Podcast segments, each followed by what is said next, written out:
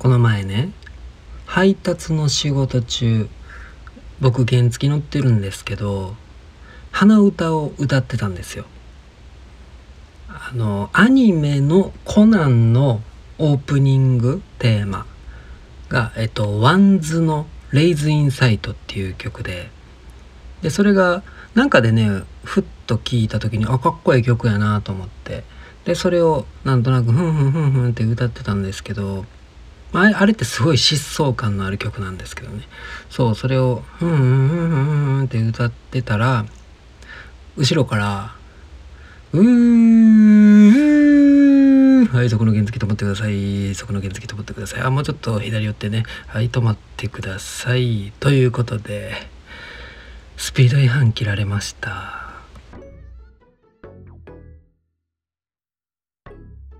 はい、ということで始まりました、おみコーヒーのラジオ。この配信では、もうこれ言わんでいいかな。もう言いません、これ。えー、ということで今回も聞いていただきましてありがとうございます。そう、捕まったんですよね。スピード違反でした。原付の法定速度って30キロなんですよね。ねで、えー、僕が超過したのは16キロか。16キロオーバー。そう。46キロっすよ。46キロで捕まるんすよ。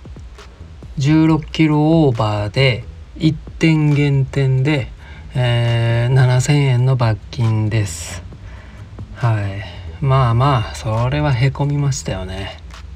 あ普段はね結構気張って走ってるんですけどあのね僕スピード違反で捕まる時って疾走感のある曲を鼻歌で歌ってる時なんですよ。その時はちょっとね油断しちゃうんですよね。もうマジでやってもうたと思ってね。ゴールド免許夢見てたんですけど儚く消え去りました。でねそうそう。えっとねゴールド免許、えー、もし僕が前違反してなかったら次の更新の時にゴールド免許になれてたんですよ。えー、っとね多分えー、いつやったっけな？3年半後？3年半後の更新の時にゴールドになれてたんですよ。うん、でも、えー、今回1点、えー、取られたので、え次の、え次の次か。8年半後？8年半後まで、え無事、え無違反か無無事故無違反ならゴールド免許になれますよってことなんですよね。8年半後ですよ。僕も46歳7歳ぐらい。まあ無事故無違反っていうのは素晴らしいことですけどもこんな原付で46キロで捕まったことをずっと引きずっててもしょうがないなとは思うんですけど。で僕これ一個思うことがあってね。えー、っと前も言ったんですけど免許の更新っていつからかえー、っと軽微な違反のみだったら5年になったじゃないですか更新が、うん、5年おきの更新になったんですけどで多分軽微な違反だけじゃなかったら3年になるんかな。うん。ちょっとねそれ何点が軽微なのかとかそれはちょっと分かんないんですけど、うん、これもしね僕が、えー、明日あたりそうね例えばまた原付で50キロぐらい出して捕まるとするじゃないですか。50キロ出したら多分2点減点なんかな。うん。でそれで捕まったら次の更新はえー、っと3年半後に違反者講習受けてその次の更新が3年になるんちゃうかなって思ったりするんですよね。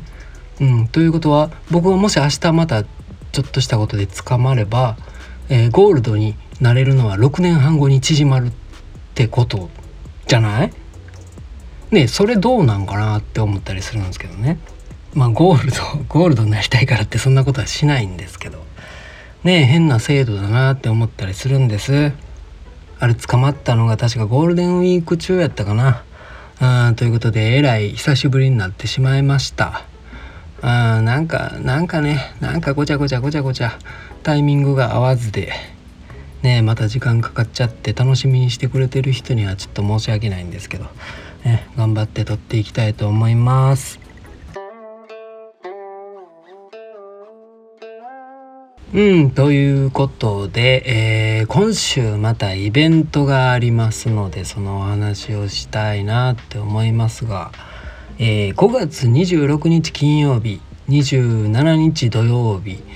えー、っとねあ金曜日が15時から21時。土曜日が12時から21時まで、えー、ジャパンコーヒーフェスティバル in 貝塚市ですね。うん。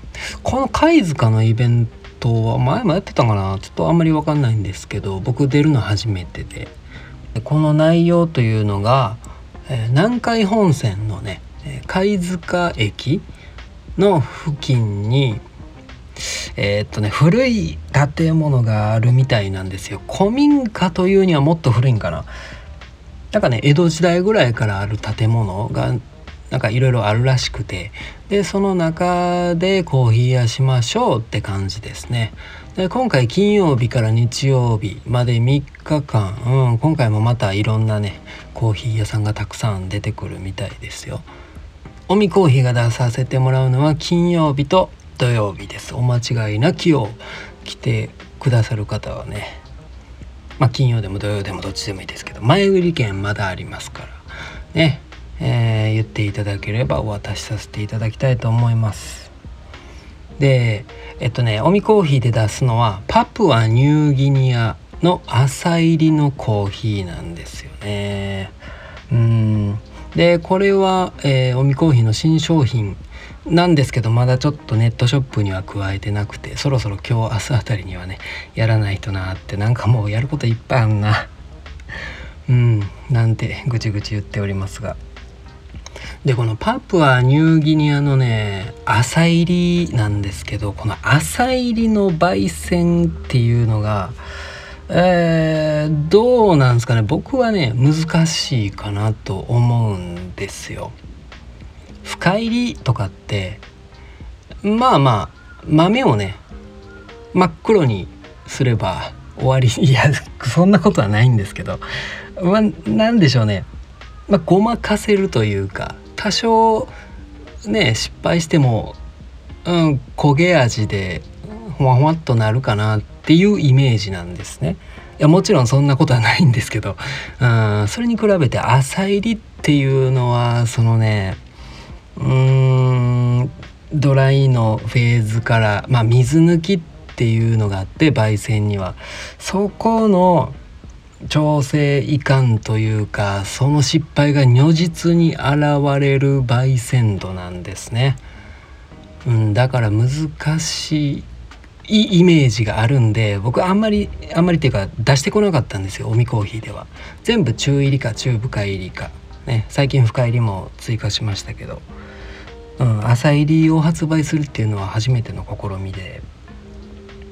でというのも、うん、おみコーヒー1周年なんですね実は。イエーイ！唐突のイエーイ！そう5月1日で、えー、ネットショップオープンしてから1年が経ちまして、うん、でね今回のイベントのえ、っとねコンセプトが確かね「時」だったんですよ「時」。うん。歴史的な建造物の中で時を感じるようなコーヒーを出してくださいっていう感じだったんでね。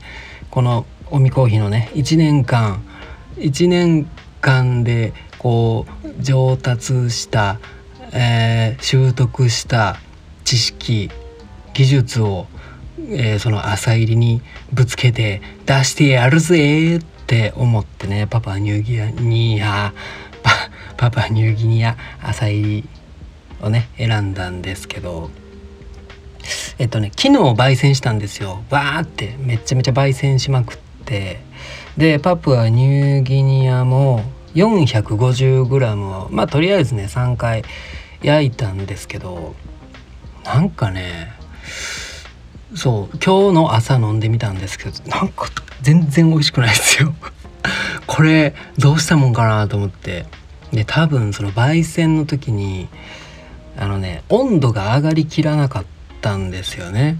うん、途中から、えー、その水抜きのフェーズが終わってからガッと火力を上げるんですけどまああのカセットコンロを使ってるっていうのもあってもともと火力は弱いんですけどね。なんかうん上がりきらずで。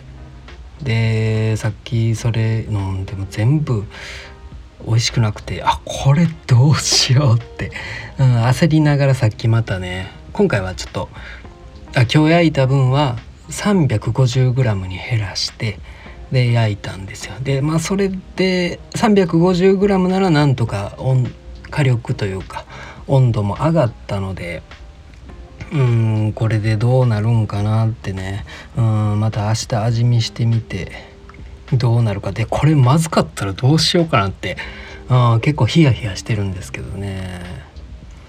うんもうこ今更コーヒー変えられへんしな。そうジャパンコーヒーフェスティバルってパンフレットが配られるんですね。うんすっごいいい感じのパンフレットにうん例えば「おみコーヒー」なら「おみコーヒーで」えー、普段どんなことをしててとか、うん、でそこにあのその日に出品するコーヒーも乗っちゃうんですよ。そうだからもう後には引けない状態なんでね。あれまずかったらどうしようかな、まあ、美味しく焼けてることを願っておりますが。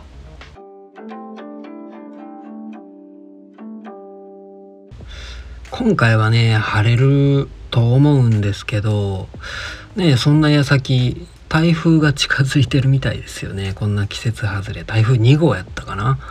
あまあ日本に来るかどうか微妙なところらしいけどねえもう来んといてくれ。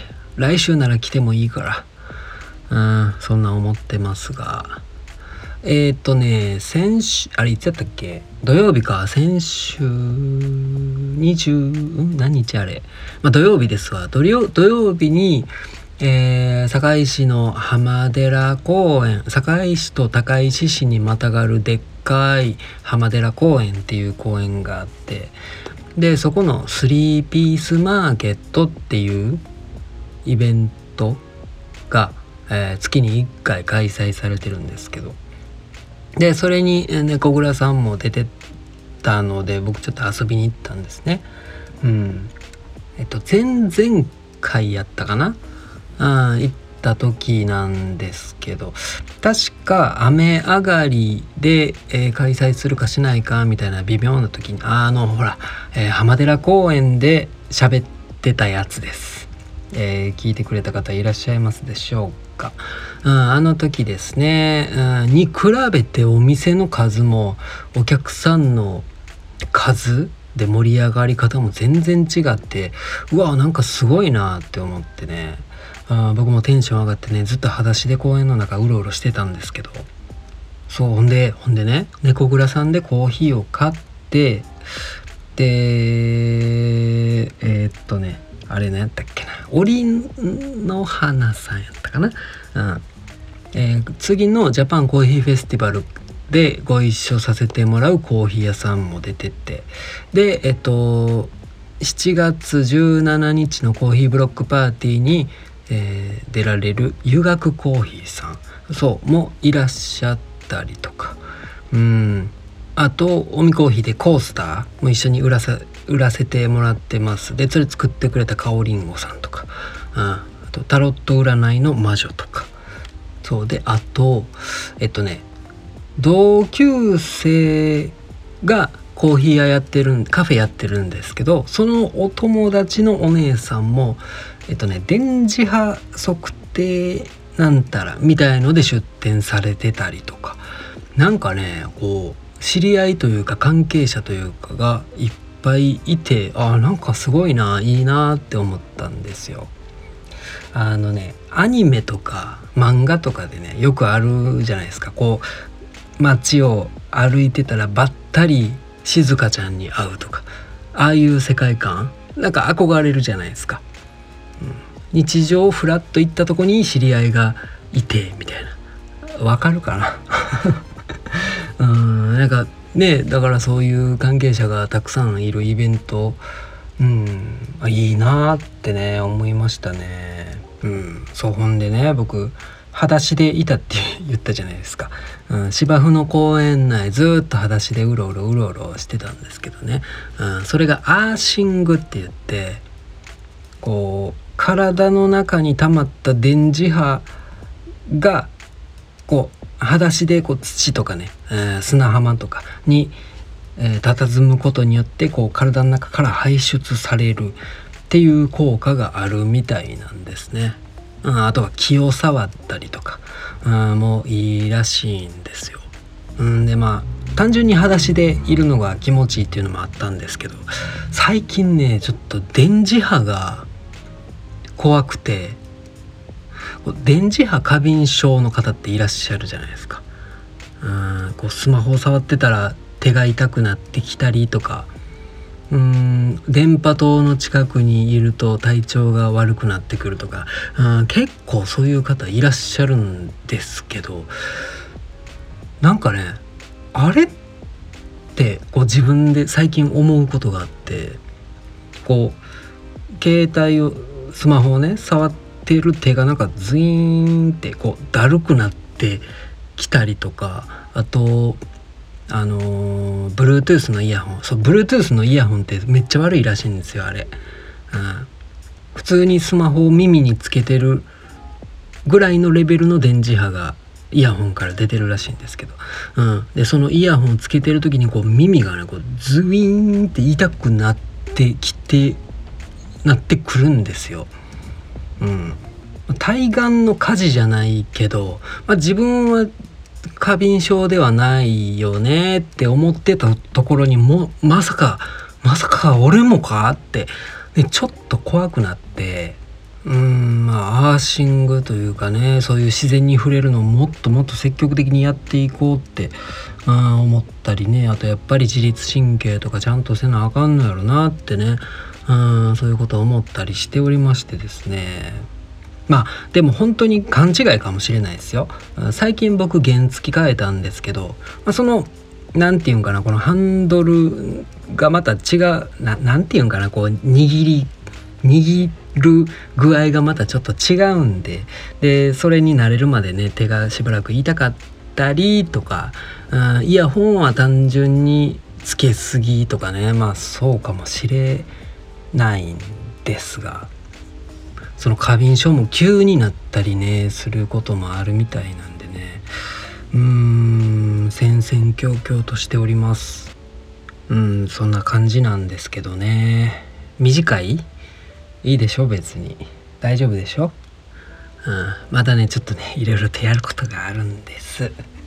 えー、おみこひのラジオではお便りを募集しております。質問や感想などありましたらインスタの DM より、えー、ラジオネームを添えてお送りください。うん、えー、今日が火曜日ですよね。22日、えー、4そう気づいたらあと2日しかなくて。まあまあ焙煎は終わったと思うんで、えー、あとはこまこまこまこまこまこま。こまごまとしたことをね、えー、やっていきたいと思いますがもう一回ぐらいできるかな今週ね、うん、頑張りたいと思いますのでぜひぜひまたお聴きくださいませ。では本日もありがとうございました。バイビー。